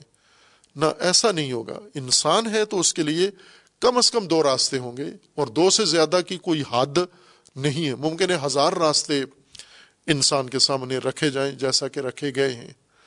اور انسان کو ان کے درمیان پیدا کیا گیا ہے۔ یہ راستے انسان کے لیے مقرر کرنا یہ نظام ہے اللہ تبارک و تعالیٰ کا۔ نظام خلقت ہے اللہ تبارک و تعالیٰ کا۔ اسی کے اندر انسان خلق ہوا ہے۔ انسان کو خلقت میں ارادہ و اختیار ملا ہے۔ اس ارادہ و اختیار کے لحاظ سے انسان کے لیے جو کچھ مقرر ہوا ہے، وہ انسان کے ارادے اور اختیار کے مد نظر ہمیشہ متعدد راستے اس کے سامنے رکھے گئے ہیں۔ تاکہ اختیار اس کا ملحوظ رہے اور اختیار اس کا بحال رہے، کسی جگہ اختیار و ارادے کی نفی نہ ہو اس کی۔ خوب، جب مختلف راستے اللہ تبارک و تعالیٰ نے انسان کے لیے رکھ دیے ہیں، ان راستوں کی آگاہی بھی دے دی ہے، رہنمائی بھی کر دی ہے۔ اور ان راستوں کا انجام بھی انسان کو بتا دیا ہے کہ یہ راستے تیرے لیے مقدور ہیں، تیرے اختیار میں ہیں، تیرے ارادے کے تحت تو کر سکتا ہے، ان پر چل سکتا ہے، کوئی ممانعت اور رکاوٹ نہیں ہوگی۔ لیکن یہ جان لے کہ ان راہوں پر انجام تیرا یہ ہوگا۔ خوب، یہ راستے اللہ نے بنائے ہیں سارے۔ متعدد راستے۔ انسان نے خود نہیں بنائے۔ اللہ نے بنائے ہیں اور متعدد راستے انسان کے سامنے رکھے لیکن انسان کے لیے مختص نہیں کیے۔ یعنی یوں نہیں کہ انسان کو راستوں کے ساتھ باندھ دیا ہے۔ یہ راستہ اس انسان کے لیے، وہ راستہ اس انسان کے لیے نہ۔ ہر راستہ ہر انسان کے لیے۔ مثلا اگر ہزار راستے ہیں تو یہ ہزار راستے تمام انسانوں کے لیے ہیں۔ ان ہزار میں سے ایک راستہ انسان چن سکتا ہے۔ کون انسان کون سا راستہ چنے گا، یہ طے نہیں کیا اللہ تبارک و تعالیٰ نے، یہ انسان نے طے کرنا ہے۔ بنائے اللہ نے ہیں یہ راستے۔ انسان کو اللہ نے بنایا ہے، راستے اللہ نے بنائے ہیں، انسان کو ارادہ و اختیار اللہ نے دیا ہے اور ارادہ و اختیار دے کے اس نظام کے اندر چھوڑ دیا ہے، آگاہی دے کر، رہنمائی کر کے۔ اب انسان جب آتا ہے عملی زندگی میں اور ان راستوں میں سے جو راستہ بھی چنتا ہے، تو یہ نہیں کہہ سکتا کہ یہ راستہ میں نے بنایا بھی خود ہے، اختیار بھی خود کیا ہے، چلا بھی خود ہوں، نہ۔ یہ صرف اختیار آپ نے کیا ہے۔ بنا ہوا آپ کا نہیں ہے۔ بنا ہوا اللہ کا راستہ ہے، اختیار آپ کا ہے۔ اور اس راستے پہ جو آپ کا انجام ہونا ہے، یہ نہیں آپ کہہ سکتے کہ اس راستے پہ کئی انجام ہو سکتے ہیں۔ میں چاہتا ہوں اس راستے پر میرا یہ انجام ہو، یہ بھی آپ کے اختیار میں نہیں ہے۔ آپ کے اختیار میں ان متعدد راستوں میں سے ایک راستہ چن لینا ہے۔ پھر آگے جو راستہ چن لیں گے، اس راستے میں ہوگا کیا؟ وہ آپ کے اختیار میں نہیں ہے، وہ راستے کے ساتھ مختص ہے وہ انجام۔ اگر یہ راستہ چنا ہے تو یہی انجام ہوگا جو اس راستے کے لیے مخصوص ہے۔ اس راستے پر جا کر دوسرا متبادل انجام آپ کا نہیں ہو سکتا۔ چونکہ اللہ نے مختص کیا ہوا ہے راستوں کے ساتھ انجام کو نتائج کو۔ اور ان راستوں کے اوپر آپ کو آزاد چھوڑا ہے، اپنی آزادی سے جو راستہ چنے۔ لہذا انسان جب کوئی بھی راستہ چنتا ہے، مثلا مثال میں اس کی عام عام فہم مثال، چونکہ قرآن عام لوگوں کی ہدایت کے لیے ہے۔ کئی سڑکیں ہیں، مثلا بڑے شہروں میں، چھوٹے شہروں میں کئی سڑکیں ہیں۔ لاہور میں دیکھیں تو متعدد سڑکیں بنی ہوئی ہیں۔ یہ سڑکیں ساری حکومت نے بنائی ہیں۔ جو ان سڑکوں پہ چل رہے ہیں، انہوں نے نہیں بنائی، کسی نے بھی۔ نہ ڈرائیور نے یہ سڑکیں بنائی ہیں، نہ گاڑیوں نے بنائی، نہ گاڑیوں کے مالکوں نے بنائی ہیں۔ یہ سڑکیں حکومت نے بنائی ہیں اور بنا کے لوگوں کو دے دیا ہے۔ آپ کی مرضی ہے جس سڑک پر جائیں۔ لیکن جس سڑک پر بھی آپ جائیں گے، وہ سڑک ایک خاص شہر کو، ایک خاص سمت میں جاتی ہے۔ مثلا حکومت نے ایک سڑک بنائی ہے لاہور سے اسلام آباد، ایک سڑک بنائی ہے لاہور سے ملتان، ایک سڑک بنائی ہے لاہور سے کراچی۔ اور آپ کو یہ بنائی ساری حکومت نے ہے، اور ہر سڑک ایک خاص شہر کی طرف جا رہی ہے، خاص علاقے کی طرف جا رہی ہے۔ آپ نے سڑکوں پہ جب سفر کرنے تو آپ کو حکومت نے پابند نہیں کیا ہوا کہ حتمن اس سڑک پہ چلیں۔ آپ آزاد ہیں، آپ مشرقی سڑک پہ چلیں، مغربی سڑک پہ چلیں۔ اگر ہزار سڑکیں ہیں، ہر ہزار میں سے کسی ایک سڑک پر آپ جا سکتے ہیں۔ لیکن بیک وقت دو سڑکوں پہ نہیں جا سکتے کہ اس وقت اس سڑک پر بھی ہوں، اس وقت اس سڑک پر بھی۔ اور جس سڑک پر جائیں گے، اس سڑک کا انجام، نتیجہ، اس کا منزل و انتہا وہی ہے جس جو سڑک کے ساتھ مخصوص ہے۔ آپ سڑک کو یہ انتخاب کریں، نتیجہ کوئی اور توقع رکھیں، یہ نہیں ہوگا۔ خوب، آپ نے سڑک اختیار کر لی اور اس سڑک پر چلتے چلتے آپ اس شہر میں پہنچ گئے۔ پہنچنے کے بعد آپ کہہ سکتے ہیں کہ میں اس شہر میں پہنچا ہوں، اتنی دیر میں پہنچا ہوں۔ آپ یہ بھی کہہ سکتے ہیں کہ گاڑی سے پہنچا ہوں، گاڑی نے مجھے پہنچایا ہے۔ آپ یہ بھی کہہ سکتے ہیں کہ سڑک نے مجھے پہنچایا ہے۔ یہ سڑک کہاں جاتی ہے؟ عموماً ہم کہتے ہیں، یہ سڑک کہاں جاتی ہے؟ یہ اسلام آباد جاتی ہے، یہ لاہور جاتی ہے، یہ ملتان جاتی ہے، یہ فلاں شہر میں جاتی ہے۔ خوب، سڑک جاتی ہے، سڑک پہنچاتی ہے آپ کو اور سڑک حکومت نے بنائی ہے۔ اسی طرح گاڑی کسی نے بنائی ہے، استعمال آپ نے کی ہے، آپ اس گاڑی کو لے کر چل رہے ہیں۔ یہ گاڑی دوسری بھی خرید سکتے تھے آپ۔ آپ نے اپنے ارادے اور اختیار سے خریدی ہے۔ جو خرید لی ہے، اب اس یہی گاڑی آپ کی اسی کے اوپر آپ جائیں گے۔ یا مثلا ہم ایک اور مثال دیتے ہیں۔ یہ جو تازہ ترین واقعہ، دردناک حادثہ ہوا کشتی باہر روم میں کشتی ڈوب گئی سواریوں کی، جس میں زیادہ تر پاکستانی تھے، تین سو کے قریب، اور تقریباً زیادہ تر اس میں ڈوب گئے ہیں، جان بحق ہو گئے ہیں۔ سات سو سے زیادہ سوار تھے۔ خوب، یہ کشتی کس نے ڈبوئی ہے؟ سمندر میں تھی، سمندر کے اندر یہ کشتی تیر رہی تھی۔ اور کشتی کے اندر ضرورت سے زیادہ سواریاں تھیں۔ یعنی جو قانون تھا، کشتی رانی کا، اس کی مراد نہیں کی گئی، حد سے زیادہ اس کے اندر سواریاں ڈالی گئیں۔ مثلا اگر کشتی میں دو سو بندے بیٹھ سکتے تھے، سات سو بٹھائے گئے ہیں۔ اور یہ سمندر کے اندر کشتی جا رہی ہے، سمندر میں ڈوب گئی۔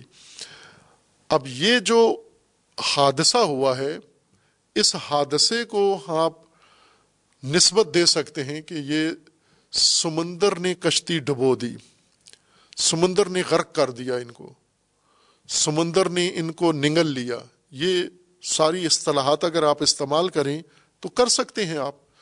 اس کی وجہ یہ ہے کہ یہ کشتی سمندر کے اندر جا رہی تھی اور سمندر ایک اپنا نظام رکھتا ہے، ایک اپنا قانون رکھتا ہے۔ اس قانون کے مطابق اگر کشتی چلاؤ گے، سمندر ساحل تک پہنچاتا ہے آپ کو۔ سمندر کنارے تک پہنچاتا ہے۔ اگر اس سمندر کے قانون کی خلاف ورزی کرو گے، یہ سمندر ڈبو دے گا آپ کو۔ یعنی یہ جو ڈوبنے کا عمل ہے، یہ کشتی سواروں کی غلطی یا اس کے مالکین کی غلطی یا اس کے چلانے والوں کی غلطی تھی۔ کیا غلطی کی انہوں نے کہ سمندر کے قانون کے مطابق یہ کام نہیں کیا؟ جب نہیں کیا تو سمندر کا ایک قانون ہے۔ وہ کیا قانون ہے؟ کہ اگر سمندر کے ضابطے کے مطابق کشتی چلے یہ کشتی کو ساحل پہ پہنچاتا ہے۔ اگر اس ضابطے کے خلاف چلے، یہ سمندر اس کشتی کو ڈبو دیتا ہے۔ یہ قانون سمندر کا ہے۔ یعنی یہ نہیں کہہ سکتے آپ کہ اتنی سواریاں لاد کے اس میں سمندر کے قانون کے خلاف اور پھر ساحل پہ پہنچنے کی توقع رکھیں۔ حتمن ڈوبنا ہے آپ نے۔ اور جب نسبت دینا چاہیں تو آپ نسبت دیتے ہیں کہ سمندر نے یہ کیا، یہ سڑک نے پہنچا دیا ہے ہمیں۔ یا سڑک وہاں پھر گئی تھی یا سڑک وہاں ختم ہو گئی تھی۔ مسافر کے لیے یہ عام روزمرہ زندگی میں ہم یہ مثالیں دیتے ہیں یا یہ ہم تجربہ بھی کرتے ہیں ہم۔ خوب، اس قانون کے مطابق اللہ نے نظام بنایا ہے۔ اس نظام کے اندر انسان کو آزاد چھوڑا ہے۔ اور اس نظام کی آگاہی بھی اللہ نے انسان کو دے دی ہے۔ اب انسان اس نظام کے اندر ہے، اللہ کے بنائے ہوئے نظام میں۔ چونکہ وہ اللہ کا بنایا ہوا ہے، سارا نظام چنا انسان نے ہے۔ جب انسان چن کے اس نظام پہ جاتا ہے آگے، اب اللہ نے یہ نظام بنایا، جیسے مثال دی حکومت نے یہ سڑک بنائی ہے کہاں کے لیے؟ یہ فلاں شہر جانے کے لیے۔ دوسری سڑک دوسرے شہر جانے کے لیے، تیسری سڑک تیسرے شہر جانے کے لیے۔ اللہ نے قانون بنایا ہے، یہ قانون ہے اس نتیجے کے لیے، یہ قانون ہے اس نتیجے کے لیے، یہ سنت ہے، یہ ضابطہ ہے اس نتیجے کے لیے۔ اور ان میں انسان کے ساتھ مختص کچھ بھی نہیں ہے۔ راستے اور نتیجے مختص ہیں ایک دوسرے کے لیے۔ انسان کے ساتھ نہ نتیجے مختص ہیں نہ راستے۔ یہ انسان نے خود اختیار کرنے ہیں۔ جب انسان خود اللہ کے نظام میں آتا ہے اور اللہ کے نظام کے مطابق اختیار کرتا ہے کوئی راستہ، اور جو اختیار کرتے وہ انسان کا فعل ہے۔ اس میں ہدایت بھی ہے، اس میں ضلالت بھی ہے۔ اگر انسان نے وہ جو اللہ نے اختیار کیا ہوا ہے بنایا ہوا ہے ہدایت کے نام پر راستہ، یہ انتخاب کیا، یہ ہدایت چن لی، کس کی؟ اللہ کی بنائی ہوئی ہدایت۔ اگر انسان نے ہدایت ترک کر دی، ضلالت کا راستہ اختیار کر لیا، تو یہ بنایا اللہ نے تھا یہ راستہ۔ یعنی یہ وہ راستہ تھا جو نہیں پہنچتا، منزل تک نہیں پہنچتا۔ مقصد تک نہیں پہنچتا، لیکن انسان نے چن لیا ہے اور انسان کو بتایا گیا تھا کہ یہ منزل و مقصد تک نہیں پہنچتا۔ پھر بھی انسان نے چن لیا ہے۔ اب انسان نے جو راستہ چنا ہے، وہ اللہ ہی کا بنایا ہوا چنا ہے۔ لیکن چنا انسان نے ہے۔ اس وجہ سے اگر یہ راستہ ہدایت و ضلالت، جن راہوں پر انسان چل کے ہدایت یا ضلالت اختیار کرتا ہے، یوں نہیں کہ ہدایت کے راستے اللہ نے بنائے ہیں، ضلالت کے راستے انسانوں نے خود بنائے ہیں۔ بنائے اللہ نے ہیں نظام اللہ کا ہے، لیکن اس میں اختیار انسان کا ہے۔ لہٰذا اللہ کے بنائے ہوئے نظام میں جب انسان چلتا ہے اور اللہ کے نظام میں انسان جو اختیار کرتا ہے تو وہ نظام ہی اس کو اس منزل تک پہنچاتا ہے۔ وہ نظام الہی ہے جو انسانوں کو ان کے چنے ہوئے راستوں کے انجام تک پہنچاتا ہے۔ بس یہ کہنا درست ہے کہ اللہ تبارک و تعالیٰ نے ان یہ مثالیں دی ہیں۔ ان مثالوں کے ذریعے کیا چاہتا ہے کثیر لوگوں کو ہدایت دینا چاہتا ہے کثیر لوگوں کو گمراہ کرنا چاہتا ہے خوب جن کو ہدایت دینا چاہتا ہے کیسے؟ یعنی یوں نہیں کہ پکڑ پکڑ کے اٹھا کے ان کو ہدایت پہ لے آئے گا۔ اور جن کو گمراہ کرنا چاہتے ہیں، ان کو اٹھا اٹھا کے پکڑ کے یا اپنے بندے پولیس بھیج کے انہیں گمراہی کے راستے پہ لے آئے گا۔ نہ، ہدایت و ضلالت دو نظام کے طور پر ہیں، متقابل۔ انسان اس بیچ میں آزاد و صاحب اختیار ہے۔ اور اسے بتا دیا گیا کہ ہدایت کا یہ، ضلالت کا یہ طریقہ ہے۔ اس میں سے اگر انسان نے ہدایت چن لی، تو چنی انسان نے ہے، اختیار انسان نے کی ہے، لیکن یہ ہدایت کا راستہ اللہ نے مقرر کیا تھا۔ ضلالت چن لی، یہ ضلالت انسان کی اس نے اختیار کی ہے۔ اللہ نے اس کو جبرن ضلالت میں نہیں ڈالا۔ لیکن یہ ضلالت جو انسان نے چنی ہے، یوں نہیں کہ بنائی بھی اس نے خود تھی، یہ راستہ اللہ کا بنایا ہوا ہے۔ اور اس کے ساتھ جو انجام ہے، وہ بھی اللہ نے بنایا ہے۔ لیکن یہ راستہ اور انجام اللہ نے بنایا ہے، اس انسان کو راہ پر لانا یہ انسان کا اپنا کام ہے یہ۔ اب وہ جو علماء کرام نے قدیم سے جابر و تفویض کی بات ہے، وہ بہت ہی پرفائدہ ہے۔ علمی نہایت دقیق باس ہے۔ وہ علمی فوائد بھی ہیں اس کے اندر اور تفسیری فوائد بھی ہیں۔ لیکن اگر ہم قرآن کریم کی بنیاد کو لے کر جائیں کہ اللہ تبارک و تعالیٰ نے اس کائنات کو نظام کے ساتھ چلایا ہے، نظام کے ساتھ بنایا ہے۔ وہ نظام الہی ہے در حقیقت، جو انسانوں کو کہیں پہنچاتا ہے یا انسانوں کو کہیں پہنچنے سے روکتا ہے۔ نظام میں انسان کو آگاہی و اختیار دے دیا گیا ہے۔ یہ نقطہ اگر ہمیں سمجھ میں آ جائے کہ ہم اللہ کے نظام میں رہ رہے ہیں، تو پھر ہمارے بہت سارے کام ٹھیک ہو جائیں گے۔ اگر اللہ کا نظام سمجھ جائیں کہ یہ نظام، اول یہ کہ اللہ کا نظام ہے اور دوم یہ کہ وہ نظام یہ ہے، اس طرح کا ہے، پھر یہ الجھنے ساری ذہنی الجھنے بھی ختم ہو جائیں گی اور عملی بھی۔ یعنی پھر ہم ضلالت کی کشتیوں میں بیٹھ کے ہدایت کی آرزویں نہیں کریں گے، پھر ہم گمراہی کے راستوں پر بیٹھ کر ہدایت کی تمنا نہیں کریں گے۔ ہمیں پتہ ہوگا کہ میں کدھر جا رہا ہوں، کس راستے کا سوار ہوں، کس کشتی کا سوار ہوں۔ جہاں جا رہا ہوں اللہ کے نظام کے مطابق میرا یہی انجام ہونا ہے۔ نہ میں بدل سکتا ہوں، نہ کسی اور نے اس کو بدلنا ہے۔ مگر یہ کہ میں یہ راستہ چھوڑ دوں۔ اس راستے سے واپس آ جاؤں اور درست راستے پر چلا جاؤں تو میں نے خود تقدیر بدل دی اپنی۔ اللہ نے میرے لیے یہ مختص نہیں کیا ہوا تھا۔ تو اللہ نے گمراہ کیا اور اللہ نے ہدایت دی یعنی اللہ نے نظام ہدایت و گمراہی بنایا۔ اور اس کو انسان نے چنا۔ کثیر لوگوں نے ہدایت چن لی اور کثیر لوگوں نے اللہ کی بنائی ہوا راستہ گمراہی کا چنا۔ جنہوں نے ہدایت چنی وہ ہدایت پا گئے، جنہوں نے گمراہی چنی وہ گمراہ ہو گئے۔ باقی بعد میں وہ صلی اللہ علیہ